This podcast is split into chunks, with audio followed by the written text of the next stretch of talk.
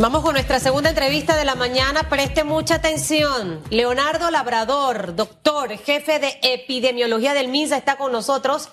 Y va a ser interesante escucharlo, doctor Labrador, porque ambos doctores con apellidos llamativos, Labrador y Rebollón. Eso es como, y suenan ahí las campanas, pim, pim, pero choque de opiniones en el tinglado. Y al final es importante hacer docencia, doctor Labrador, porque eh, yo ayer estaba echándole agua a mis matas y el vecino me dijo, entonces Susan, no limpio la comida. Y yo digo, bueno, eso lo dijo el doctor. ¿Y tú qué estás haciendo? La sigo limpiando. Este, ¿Qué hacemos? ¿Sabe? Vamos a arrancar por allí. Eh, limpiar la superficie, sí o no. El pediluvio, eh, vi algunos lugares que lo quitaron ayer.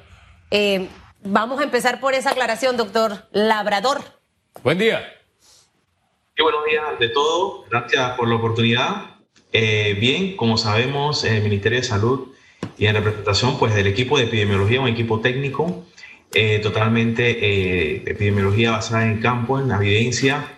Nosotros hemos trabajado muy de lleno desde el inicio y previo a la pandemia, pues con todas las recomendaciones que, y la, los estudios que se han trabajado pues, a nivel eh, internacional desde que salió esta, esta pandemia, definitivamente que para poder hacer un control eh, necesitamos o dependemos de varios factores y desde el punto de vista eh, técnico, a, la cual es la que yo me voy a referir, desde el punto de vista epidemiológico, no solamente, pues, como usted viendo mencionó, opiniones, pues, encontradas, ahorita voy a basarme en la, en la evidencia técnicamente hablando, y eh, es conocido que nosotros dentro de esos factores eh, que determinan algún grado de infección o contaminación eh, por no solamente virus, sino bacterias u otros agentes infecciosos, están inherentes a la, al, al, propio paciente o al a la persona como tal, que nosotros conocemos como huésped. Y definitivamente va a depender del comportamiento, de la higiene, cuál es el mecanismo de transmisión si así hablamos en este caso específico con la vía de contagio de este virus y vemos en todo caso cómo es la contaminación aquí principalmente y es evidente que es la vía, eh, la vía de respiratoria, la vía eh, que predomina, pues eh, no solamente con la inhalación de partículas o aerosoles, sino también con lo que conocemos la contaminación de mucosas respiratorias, principalmente ojos, nariz, y hay algo importante, las manos. Entonces, eh, el mecanismo de transmisión viene a estar dado por lo que conocemos por estas vías y los famosos fomites que del mundo científico son superficies de contacto, muchas veces de uso personal, como lo son los objetos muy manipulados, eh, que son celulares. Doctor, hábleme en Spanish. Foniti, fomiti, que, o sea, explíqueme eso, eso que me está diciendo porque la gente debe entenderlo, ¿no? Doctor, superficie de contacto. Cualquier superficie de contacto, un celular, una pluma, eh, un, escritorio, un cuaderno, que nosotros tengamos contacto. Yo, estando enfermo, eh, y tenemos la costumbre muchas veces de no utilizar higiene, una buena, eh, los clines o, o pañuelos desechables nos, tocamos la, nariz o estornudamos y nos tocamos la mano, entonces podemos contaminar eh, la superficie que tenemos, un bolígrafo, un celular, eh, inclusive por esos aerosoles, que sabemos que la particularidad de este virus, eh, el virus de coronavirus, es muy poco, es muy lábil a la, higiene, al agua y al jabón, y también va a depender en todo caso de qué tanto tenga eso, esas partículas, la carga de aerosoles con virus en la superficie, llámese superficies lisas o porosas, la temperatura del espacio,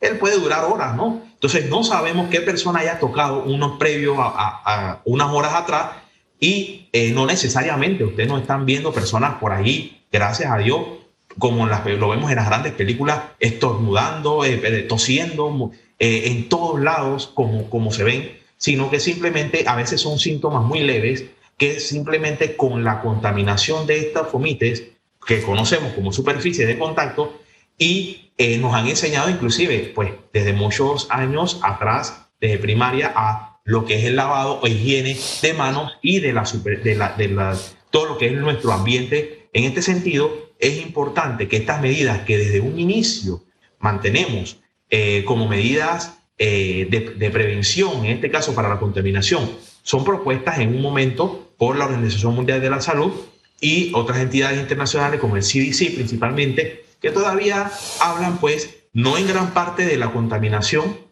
pero no está de más que sea la principal vía la, de contacto con estos alimentos que, que vemos en el súper y, y, el panameño todo lo toca. Para poder ver, tocamos, vemos, observamos y muchas veces allí puede estar el contagio, ¿no? Entonces, no necesariamente es que va a ser la principal vía, pero sabemos que es una fuente pues, importante de infección que eh, tenemos que controlar con la higiene, que son eh, medidas básicas, no tienen costos. Oiga, doctor. doctor, por favor. Hugo le quiere preguntar, está como los estudiantes. Es que ya llevamos cuatro minutos y la pregunta es muy sencilla. Mire, mi mamá era una comunicadora tremenda. Cuando ella hacía una pregunta, ¿lo hiciste tú? Y uno decía, pero mira mamá, ¿lo hiciste tú? ¿Sí o no? Entonces uno tenía que responder sí o no. Después le contaba la historia que uno quería, ¿verdad? Y bien por todos los argumentos que nos presenta. Pero la gente lo que necesita saber en este momento, sí o no debe seguir limpiando la superficie, lo que trae del supermercado, la ropa cuando llega a casa, sí o no. Y después me argumenta lo demás. La respuesta es sí. Es, es sí, una medida eficaz, eficiente y barata. Pediluvio. ¿Sí o no? Los pediluvios eh, se usan en grandes industrias, eh, no es de ahora, es desde hace muchos años. Eh, ya está estipulado en un decreto para las empresas manipuladoras de alimentos industriales. y en las casas. No es, lo, recomendable en este caso el uso de pediluvio para todo tipo de, de, empresas o negocios. Ya esa parte no es tan necesario si tenemos una buena higiene de las manos o de las de Doctor Labrador, abrir ventanas. El tema de las máquinas, hay una que le llaman la tortuga, esa la tengo yo, y uno le echa ahí el producto del vapor y eh, uno se desinfecta. Fumigación, dice mi papá, fumígate, ¿sí o no? La ventilación es muy importante, efectivamente.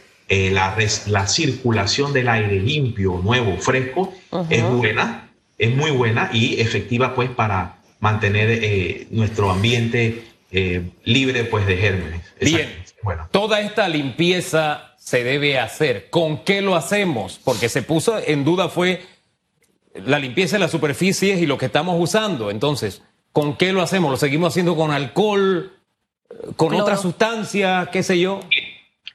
Lo que es eh, el agua y jabón es la, lo más indicado agua y jabón sencillo, con muy corriente, lavado de manos, que es lo principal para eso. Si no tenemos agua y jabón en el momento, podemos usar el gel alcoholado, lo hemos... No, no, le hablo, me refiero a la superficie. Estamos hablando de superficie, no estamos hablando de mano, ni de mascarilla, ni nada. Podemos utilizar y, las compras y, jabón o simplemente la desinfectamos con algo que tenga eh, también envases alcoholadas, como también por lo menos para eh, o amonio cuaternario, si es superficie que no van a ser, eh, que no se van a dañar, pero esas son más ya cuando son más contaminadas, ¿no? Así que con el agua y jabón simplemente podemos estar eh, limpiando nuestra superficie y de vez en cuando, dependiendo qué grado de contaminación tengamos, se les puede utilizar ese amonio cuaternario o el uso de eh, a base de alcohol. ¿no?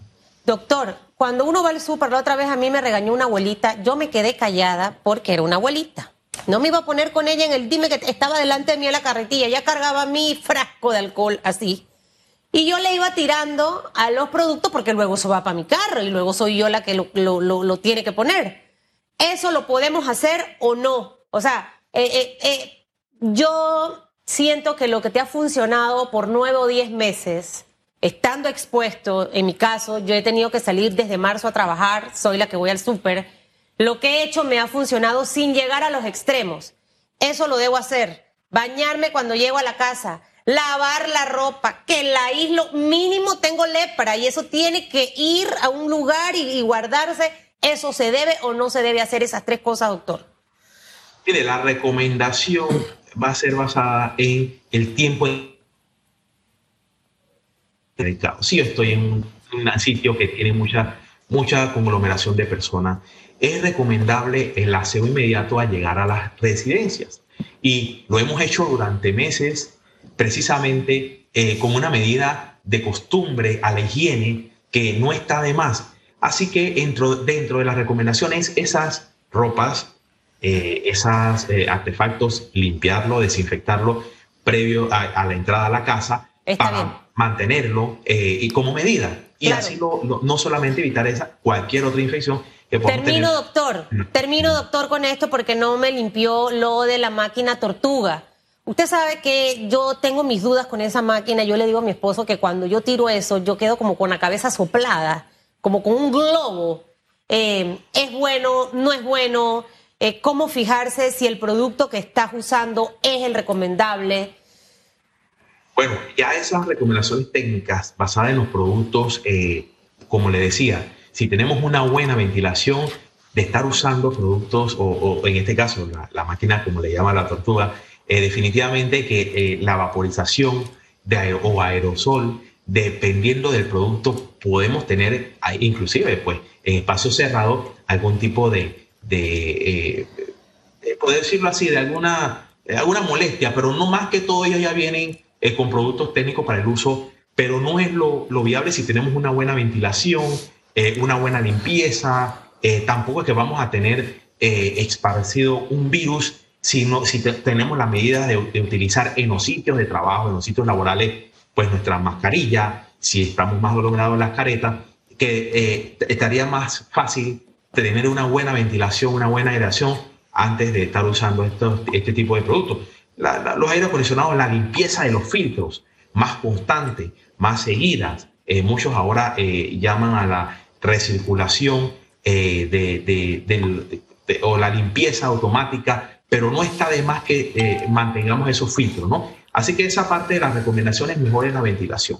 Claro, doctor, cerremos el tema de, la limpieza y estas medidas. Eh, ¿Por qué ese tema nació aquí? El doctor Rebollón dijo, las, las superficies no es necesario tener esa limpieza que teníamos antes porque la transmisión es vía aérea. Usted nos dice que la posición oficial es sí se deben seguir limpiando las superficies, sí debes seguir limpiando tus compras, etcétera. Ya nos dijo con qué y todo lo demás sería conveniente que nos recordara el virus cuánto tiempo permanece en la superficie. Había estudios que nos dieron hace algunos meses donde nos decían si, si es aluminio, ahí permanece el virus X cantidad de horas, en madera, el virus ahí permanece durante X cantidad de horas, en plástico. Si tiene eso para orientar, sería excelente, doctor. Bien, eh, el, tiempo puede ser de horas, en minutos, horas, eh, principalmente, ¿no? No más de eh, virus, prácticamente necesita el cuerpo para poder replicarse, para poder sobrevivir. Lo que mantiene eh, tal vez vivo sean esas pequeñas partículas aerosoles que puedan estar en las superficies de contacto y que en cierta manera podamos estar tocando de manera eh, casual y poder entonces infectarnos si nos llegamos a tocar las mucosas. No es la vía de los fomites, la más común, pero sí existe la vía de la transmisión aérea. Entonces, eh, todavía se estima a que no más de tres, tres horas, cuatro horas o cinco horas, lo importante aquí es que tenemos que tener claro que no sabemos el tiempo al cual está expuesta una sustancia, un virus, una superficie, un virus. Así que las medidas de higiene, de limpieza, desinfección, lavado de manos son las más adecuadas y pensando pues que eh, puede haber un virus, es mejor prevenir y la línea oficial pues sigue siendo la higiene, la limpieza, lavado de manos, precisamente para no eh, contagiarnos por si existiera la posibilidad de que existan sustancias eh, contaminadas o superficies contaminadas por el virus, que definitivamente hasta 8 horas puede estar perfectamente en una superficie que tenga una adecuada temperatura, que sea de superficie lisa, que tenga, eh, inclusive, eh, eh, pueda tener o contener la, la, humedad un poco mucho más, más elevada. Así que sería bueno tomarlo, no importa la hora, cualquier superficie, el tiempo de menos de 24 horas, tenemos que limpiar o higienizarla. Doctor, vamos a otro tema donde también hay confusión, y digo todavía hay confusión, porque se había anunciado la reapertura de playas para el 15 de marzo. ¿verdad? Después sale el decreto y se condiciona la visita a las playas, se condiciona al tema de la cuarentena total. como ya no hay cuarentena total en Panamá, uno decía, bueno, hay cuarentena total el fin de semana, yo interpreto que puedo ir de lunes a viernes. Pero entonces sale un comunicado y me dicen, no, usted en Panamá y Panamá Oeste tampoco puede ir de lunes a viernes. Entonces, mire cómo hemos quedado, que un comunicado queda por encima de lo que dice el decreto. ¿Cómo hacemos para corregir esto y que las cosas de una vez por todas sean transmitidas de manera clara y sin estas contradicciones para que después venga la aclaración de la contradicción, después de la, aclaración de la contradicción de la contradicción y después que el decreto no contradiga lo que dice el comunicado y el comunicado esté en concordancia con lo que dice el decreto. De una vez por todas, ya como que tenemos un poquito de distancia recorrida en este tema. ¿Qué hacemos para evitar ya estos estadios, doctor? ¿Y si el decreto se va a corregir con otro decreto? Porque un comunicado no está por encima de un decreto a propósito. Definitivo, mire, el decreto ejecutivo 62 del 13 de enero eh, que establece pues la particularidad de, la, de las diferentes medidas que se van a hacer en la provincia de Panamá, Panamá Oeste y eh, incluye a, la, a, las provincias de Azuero, principalmente Herrera, en la nueva cuarentena. Eh, tenemos que comprender el tema de la cuarentena o la mística. pues va, es el aislamiento de una población precisamente para evitar la propagación rápida o acelerada de un virus o cualquier otro microorganismo. En este sentido, el tiempo de la cuarentena, que realmente en sus momentos, años y cuando salió era 40 días, de ahí su nombre, pues eh, nosotros establecemos es por periodos de incubación. Entonces son de 14 días, que es como se está cumpliendo en Herrera. Bien, dicho esto, tendríamos que considerar que las, y para dejarlo bien establecido o claro, las provincias que en este momento mantienen cuarentena, y llámese cuarentena total, o como le llaman cuarentena, que no hay movilidad, llámese de 14 días o de fin de semana, estas provincias, que son las que tienen mayor incidencia, son las provincias que eh, tienen que hacer restricciones. De manera categórica, la provincia de Herrera, que es la que en estos momentos dentro de una cuarentena, no puede hacer uso de las playas y estas, estas áreas, pues principalmente ríos balnearios, como tal por el periodo de cuarentena. Eso quiere decir que es durante el, todos los 14, los 14 días, el primero de febrero. Las otras provincias, como lo es Veraguas, Coclé, Los Santos, principalmente, que son los que tienen cuarentena en esa área de fin de semana, es lo que va a, eh, van a tener que no, no van a poder utilizar esas áreas de playa durante el periodo de cuarentena, o sea, de fin de semana. Ahora, doctor, Panamá y Panamá Oeste, eh, que son provincias que todavía tienen una incidencia alta, eh, eso es lo que condiciona a las playas a que haga una reapertura de todas las actividades que conlleva eso en el mes de marzo, si toda la parte de... Colón, no mencionó Colón. Colón. Ah, pues, entonces, ¿cuáles son, para hacerlo más fácil, cuáles son las que podemos usar en cualquier momento eh, respetando solamente toque de queda, que estamos hablando de 9 de la noche a la mañana, Boca de Toro, Ajá. y Colón, Colón, la, y la comarca, y O sea, esas provincias no tienen ningún problema con sus actividades siempre y cuando eh, por el momento la, incidencia se mantenga como estamos eh, y pues como ya, ya hemos estado observando en los últimos días, eh, ya esa desaceleración de la reproducción ha ido eh, disminuyendo, aportándose, pues en este sentido esperamos ver, como lo estamos viendo en los próximos días, disminución de casos doctor, producto de una cuarentena. Doctor, eh, hay un principio en comunicación, cuando yo le digo algo, tú tienes que entender, por lo general es porque yo no me he explicado bien. Y por ahí comenzó usted con todo esto que nos ha dicho. Eh, mientras uno no reconozca que tiene un problema, es difícil que lo pueda enfrentar y superar. Uno permanece como en negación. Esto que usted acaba de hacer ha sido una constante en el tema comunicación de medidas. Fíjese que ahora usted me condiciona y aclara el tema de las playas en Panamá y Panamá Oeste a la incidencia alta, pero eso no es lo que dice el decreto. El decreto lo condiciona a la cuarentena y no dice si es cuarentena total como en Herrera, por ejemplo, ni dice que es cuarentena parcial como es en Panamá y Panamá Oeste. Y escuché a la doctora Nadia esta mañana que lo condicionaba a otras circunstancias, pero no enredemos más la cosa. El punto es, con los meses recorridos y una forma de, de colaborar con ustedes, porque este programa se, distingue por eso, por la crítica constructiva, por ser proactivo. Este, si no lo tienen, sería, sería necesario que ustedes, después de esa lluvia de ideas con las que elaboran sus decretos, conformaran un grupo que se llama de corrección y estilo. Ese grupo no debe ser de más de dos personas. ¿Qué hacen estas personas? Por lo general, ese grupo está conformado por un abogado y por un buen comunicador. Eh, porque hay que mirar las dos vertientes. De pronto los abogados creen que están hablando muy claramente, pero no. Entonces, ¿qué hacen ellos? Le, el contenido de las decisiones lo elaboran de manera tal que quede claro y que no entre en contradicción con, lo, con todo ese cuerpo que ya se tiene legal eh, en, en esta materia. Se lo dejamos como una sugerencia porque yo me imagino que debe consumir mucha energía esto de la aclaración, de la aclaración, de la contraaclaración, de la... y todavía quedar peor, porque ahora resulta que la aclaración y el comunicado están por encima de lo que dice el decreto. Entonces, fíjense cómo estamos quedando. Entonces le dejamos esa sugerencia ahí de muy buena fe para ver si una vez por todas superamos estos estadios de las aclaraciones, de las aclaraciones, de las aclaraciones. Sugerencia, doctor. Mire, doctor, usted no se va, ya tomó la sugerencia para que no me hable, porque si no pierdo los dos minutos que me quedan. Eh, hay dos cositas importantes que quiero tocar. El tema de las personas que están tomando medicamentos supuestamente uh. Para prevenir el COVID.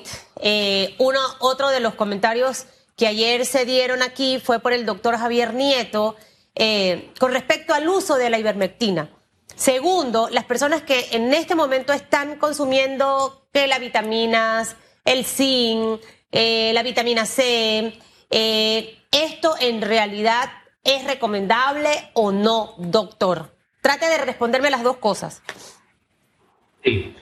Bueno, con relación a la, evidencia, pues los estudios eh, concretos de medicamentos preventivos para una enfermedad como el coronavirus de, origen nuevo, no está eh, determinada por los estudios en este momento, pero sí para, eh, en cierta manera, para evitar algún tipo de complicaciones que, eh, pues, iniciado un tratamiento oportuno a los pacientes pudiera estar dando algún tipo de resultado. Los medicamentos que se han trabajado por, protocolos y que maneja el, ministerio a través de, del, tiempo, que han sido ya conocidos, eh, son medicamentos de uso que definitivamente tienen su particularidad, pero eh, son o se utilizan principalmente para, eh, una vez el proceso, inicia el proceso de infección, la inflamación no sea tan marcada y algunos estudios que el CDC establece como parte de la, de la prevención para evitar los tipos de complicaciones, eh, o más que todo es la, Usted me habla allí de la ivermectina, es decir, para tratar de eh, resumir, no se debe consumir antes, es aplicada solamente en ciertos casos y esto tiene que estar supervisado. ¿Es así, doctor? exactamente. Ni todo paciente que va a ser eh, tratado tiene que tener, pues, primeramente el consentimiento y del médico y segundo, también tiene que ser evaluado. Vitaminas que no se pueden, vitaminas que no se pueden abusar en este momento, que usted va y no las encuentra, de hecho, en las farmacias y supermercados.